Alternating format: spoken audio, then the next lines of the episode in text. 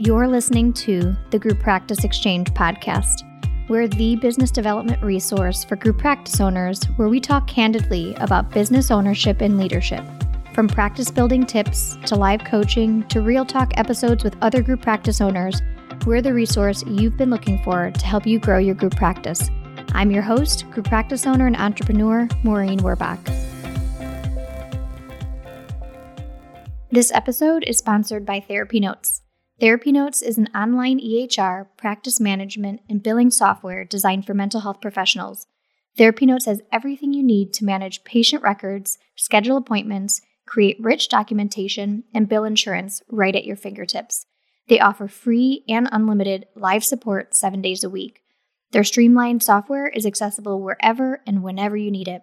To get two free months, go to www.therapynotes.com forward slash R forward slash the group practice exchange. Need a new accountant or bookkeeper? Meet Green Oak Accounting, an accounting firm that works specifically with private practices. They do all of your accounting needs from budgeting to accounting to bookkeeping and payroll to building your dashboard. On top of that, they can help you set up your profit first systems. Go to greenoakaccounting.com and mention the Group Practice Exchange for $100 off your first month. Hey everyone, welcome to another episode of the Group Practice Exchange podcast. Today is a really exciting episode because I have someone who I actually have never met before, but came highly recommended by someone on my team. Her name is Shelly Warren, and she is a leadership coach and a host for the podcast Stacking Your Team. She works at BizChix and leverages her 26 years of experience leading projects and people at Procter & Gamble to help small business owners hire, fire, and inspire an incredible team of high performers. She is known for her teaching style, her ability to connect with anyone and say the right thing in very delicate situations, which I know is a very hard thing for a lot of us therapists to do. She lives in Canada, where she loves supporting women entrepreneurs across the globe and spends time with her daughter, Danielle, and grandbaby, Ellie, on Flow Fridays. Flow Fridays, tell me what that is. well, one of the things that I was really excited about when I retired from the corporate world. So I retired when I was 52 and I'm now 60. And in between that, what helped me retire was I had my own small business. So that gave me a lot of confidence and ability to really think about leaving that lucrative career role to go and move into the world of entrepreneurship. So when I closed that business after about four years and joined the BizChix team, one of the things that I really wanted to factor into my next chapter was a shorter work week. So what I have now, I'm so blessed now because I have what I like to call Flow Fridays. And Flow Fridays to me mean just that. They're flowy, flowy, and they can be a full day of you know, meeting lunch with some girlfriends or doing light shopping or having, I'm quite a spa junkie. So I often have spa treatments on Fridays or they, oh, yes. That's I've been every Friday at nine o'clock. mm-hmm. Yeah. I'm a huge fan of the self help, self care treatments, like high quality treatments for your mental well-being and just you know your skin and everything else. But so anyway so fridays to me means i have choices. It's really all about choices. I can choose to work and use that day as a catch up and spend the afternoon with my daughter and her husband and ellie or i can choose to take the full day and babysit ellie for the entire day or i can choose that day to really connect with family and friends. But ideally it's all about having the choice. Yeah. the choice to be flowy and really lean in and be present on that day in whatever I want it to be. And it leads to my first question for you. When I was first learning about you and your expertise, I was really excited about just a lot of different questions that I could ask. But because mm-hmm. my episodes are very short and bite sized, I am sticking to just a couple. But I wanted to get your thoughts on something that comes up a lot in our industry for new group practice owners, but also those that are leaning into really feeling like they are starting to be established. They might have a small team of people, have been group practice owners for a couple of years now, and feel like they're in this weird middle space in terms of their own identity. On your thoughts of business owner versus CEO? Absolutely. So, this is a common dilemma for women who happen to own a service based business. So these are the clients I work with every single day. And when they first come to start working with me, they do grapple with the actual title of who they are and then what that meaning is for them. So I like to work with them to shift from being a practitioner to a CEO. And oftentimes people will push back on the term CEO. And so once I describe to them what that is, I'll say to them, you know, if you are not the CEO of your business, who is? Right. It really is you. And oftentimes people have a, like a low grade idea or they identify with that in a negative way because they think about CEOs as people that they see in the news, right? So it's all the fabulous people that you hear in the world, whether you like them or not. That's really the idea that comes to mind. But what we're trying to do here in the small business space is really shift that and make sure that more women are seen in these leadership roles, mm-hmm. including owning the business, future forecasting, creating an incredible impact in their local communities, and having this ripple effect because they're offering incredible work for these individuals that happen to be within their local community. So that really is a CEO. And so what we start to do is we help them literally stop providing services yeah. So, and we do that gradually where we create it's almost like an exit plan from having a full calendar of providing delivering services to moving more into either a VIP you know number of very important clients that you would want to continue to serve and then we actually um, reduce that even more because the goal here is to get her out of delivering services every day mm-hmm. and in to serving her team being the face of the brand, developing strategies to continue to develop the business, mm-hmm. and then really pouring into what, where is her truest, highest value work? Yeah. Let's get her over there doing that more often than anything. So it is a journey and it really is a test and a practice to have those those women start to let go more and start to trust the people that they hired mm-hmm. to do what you hired them to do. I think you touch on a couple things that tend to be obstacles. And one is really being able to delegate mm. in the mm. truest sense, meaning you're giving them ownership of the things that they are in charge of and not micromanaging. And this idea that comes up a lot for us because we go to school to be yeah. therapists or mm-hmm. psychologists. Um, most of us didn't go to school to be business owners, or we didn't go to get our MBAs to be an entrepreneur. And so just that kind of came.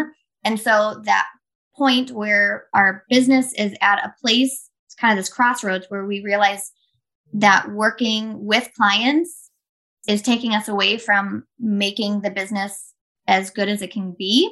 That we get stuck in this middle place of feeling like we're almost like a sellout because we're now no longer doing the work ourselves and hiring other people to do it. And so I see a lot of practice owners struggling with that is like I went to school to do this really important work. And if I stop doing that work, what does that mean? What does that say about me? And that's a really big struggle that a lot of us have. I haven't seen clients for years now and just do all the visionary work for you and have a team of leaders who do everything mm-hmm. from managing the business to hiring to leading all of that.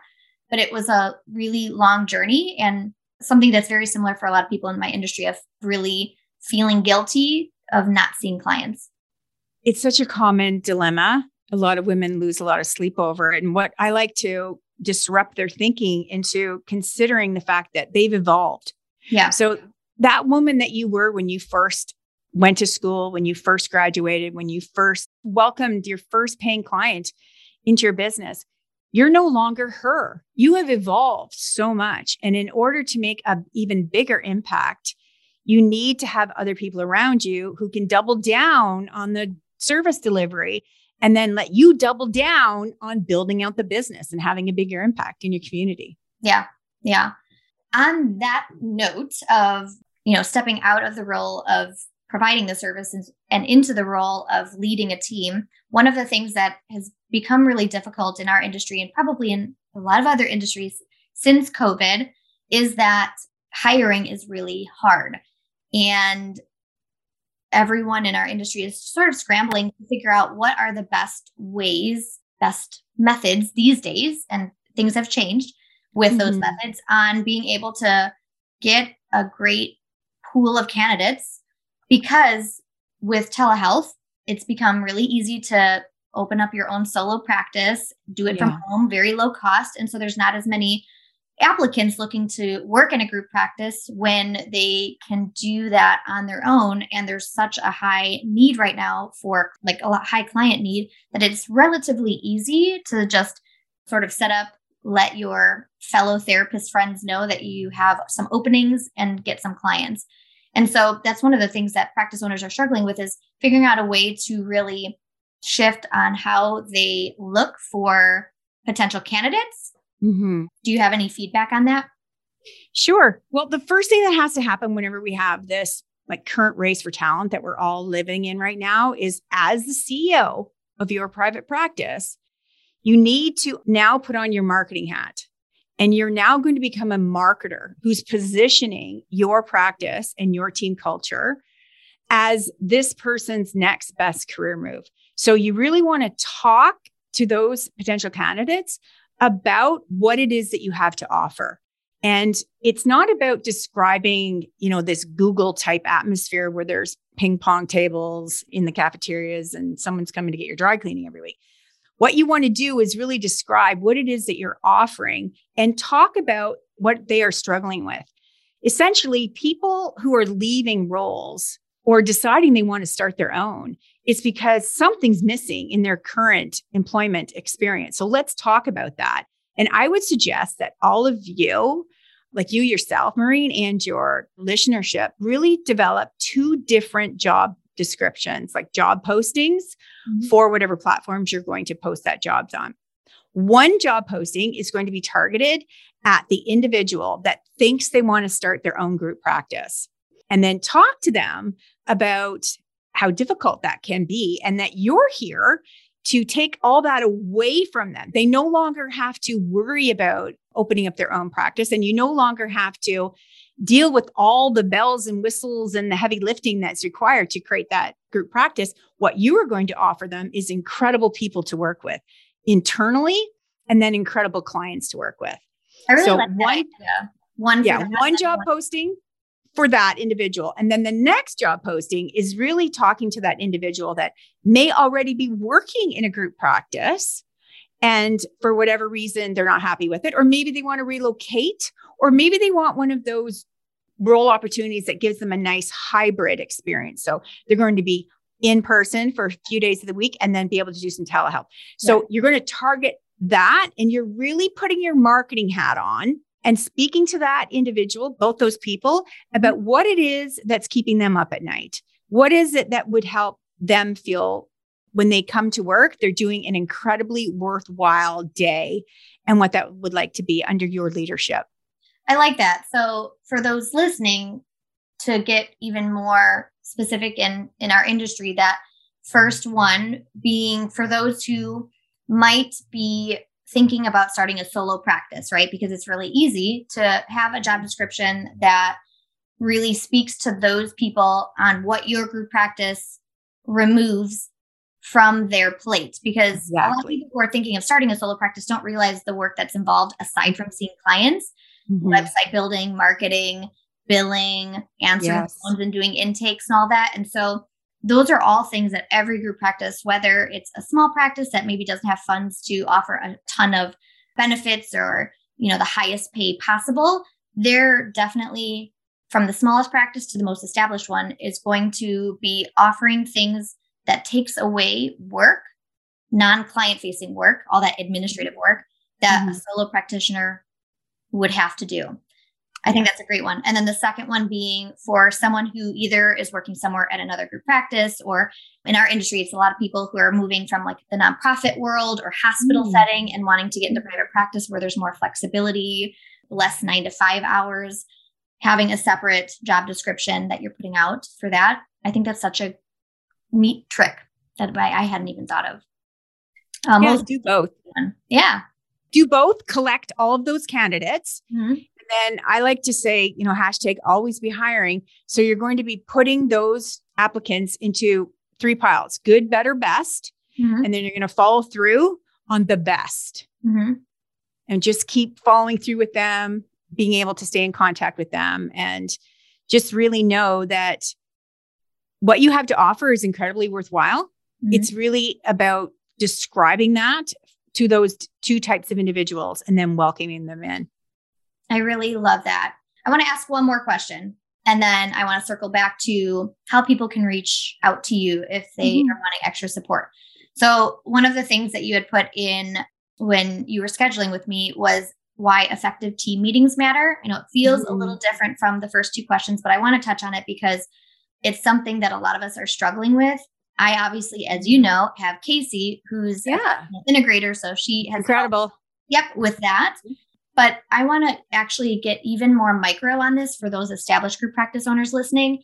I want to get your feedback on effective leadership team meetings. So just focusing on the leadership team versus all of our clinicians, because in our industry, we don't typically have many team meetings that include everyone because the clinicians mm-hmm. are usually seeing clients and they might get some supervision meetings. But these team meetings typically are designated for the leadership team. And oftentimes, what I hear is it's, you know, like those memes having a meeting about a meeting, it goes nowhere. It's a lot of talking, but not a lot of action. Talk a little bit about your thoughts on why, obviously, effective team meetings matter. Any sort of feedback you have on making team meetings more effective? Sure. Well, the first thing I want to remind us all is that hosting a leadership team meeting is a privilege. It's a privilege that these individuals care enough about the work and the clientele and they adore you. And that's why they're staying on the team. Yeah. But we can't become complacent with that. So yeah. we want to make sure that when we're hosting these leadership team meetings, that there's always an intention, there's always a drumbeat of these meetings, meaning they happen on a set frequency and there's a rhythm to that.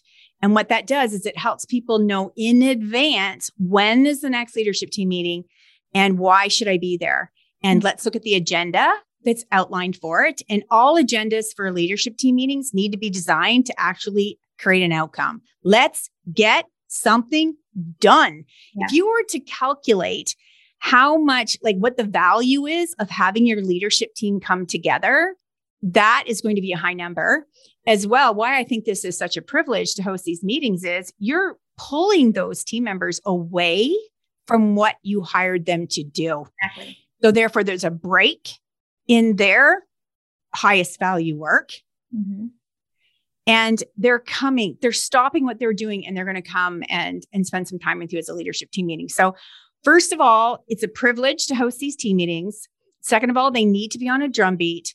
Thirdly, you as a CEO does not need to host all of these leadership team meetings. It's actually more fun and beneficial to have set portions of your agenda that are led by other people. And, and the reason why that's so valuable is everyone gets to see another leader in action. You yeah. get to see different styles of leadership. You get to see how this position um, how she positions herself or how she's really guiding us. And it, it, really adds value to the whole leadership team to be able to get a taste mm-hmm. for other people's leadership styles. And then, of course, it really does build respect and professionalism across the entire leadership team. So think about how you could take that time that you're together and really add in some fun add in some transparency. Like we really want to do talk about the state of the business. Mm-hmm. What are the compelling business needs right now for this month and for this quarter? And then my other favorite thing about, you know, what really creates a compelling team meeting is that someone is managing the time, someone is facilitating, including having multiple facilitators, and then someone scribing the notes. But the best thing about the notes is the action planning. So yeah. I like to call that who's got the R for that. I mean, we oftentimes get in a meeting situation and we're brainstorming and all these wonderful things are coming out, and this person's trying to capture notes. But where we fall down is we don't put a timeline to it or someone's name attached. So, who's got the R for that? Meaning, who's taking responsibility mm-hmm. to take that next action step and move it to the next step? And then, when are they going to circle back and give us an update for it? So, when people see that when we come together, we really do make things happen mm-hmm. in a professional way. And we're not just talking about it, we're not just brainstorming. We really are putting some action plans into place, and someone is going to lead those action plans why wouldn't you want to go to one of those meetings? Right. Yeah. I'll end with something that my HR consultant uh, suggested that has been really helpful for our leadership meetings, which is rating them at hmm. the end and saying on a scale of one to five, how did you feel about today's meeting? And I think this is something that can be helpful for anyone, even if they're not having successful team meetings, because it might prompt you to actually look at how to make your team meetings more successful, is to have them at the end of it be like, how was today's meeting for you on a scale of one to five? And if you're getting a lot of ones and twos, you know that people on your leadership team aren't valuing the way that team meetings are being run. It might point to a lack of, you know, people taking responsibility for things or accountability or action. And it can be a great way to prompt because a lot of times what we might think is a great meeting isn't necessarily what everyone else is thinking is a great meeting. And so we've implemented that and it's really been a great way to see okay, anything that's below a three or three or below, what do we need to do differently? What's causing that? And we can use that then to implement change in the following meetings. Sure. And then when you ask for feedback, we need to be open to receive it. Yes. You need to be that professional that's willing to listen to the critique and then put some actions towards it as well. Yeah, always be just, it's that whole idea of continual improvement. We want to make sure that your leadership team you i mean these are incredible highly valued people that you have in the business we need to make time to pour into them but we mm-hmm. want to pour into them positively so they feel like they're growing they feel like they're really having an impact with the business and they feel like their point of view really really does matter yeah exactly mm-hmm. I really appreciate the feedback that you've given to our listeners today. If there is anyone that's listening that wants to get more information about you, where can they go? They can always tune in to the Stacking Your Team podcast, which airs every Tuesday. I've been hosting that now for over four years. And that's the sister podcast to Natalie Eckdahl's BizChix podcast which she's been hosting for over eight years now. But I know that your listeners are podcast fans. So I would love them to come over and tune into the Stacking Your Team podcast. And that's where people really come to learn about how to be that leader that the business and their team needs them to be. And then, of course, I share lots of mini trainings and clients from our Leadership Lab program too. So happy to have you over there tuning in on Tuesdays. Awesome. Thank you so much for joining me today. And uh, it was really nice to meet you. Yeah, you as well, Maureen. Keep doing what you're doing. You're doing an incredible service to all of Thank the people you. you, too. You too. All right. Have a good one. You too. Bye now. Bye. Thanks for listening to the Group Practice Exchange podcast. Like what you heard? Give us five stars on whatever platform you're listening from. Need extra support? Join the Exchange, a membership community just for group practice owners with monthly office hours, live webinars, and a library of trainings ready for you to dive into. Visit www.members.thegrouppracticeexchange.com forward slash exchange. See you next week.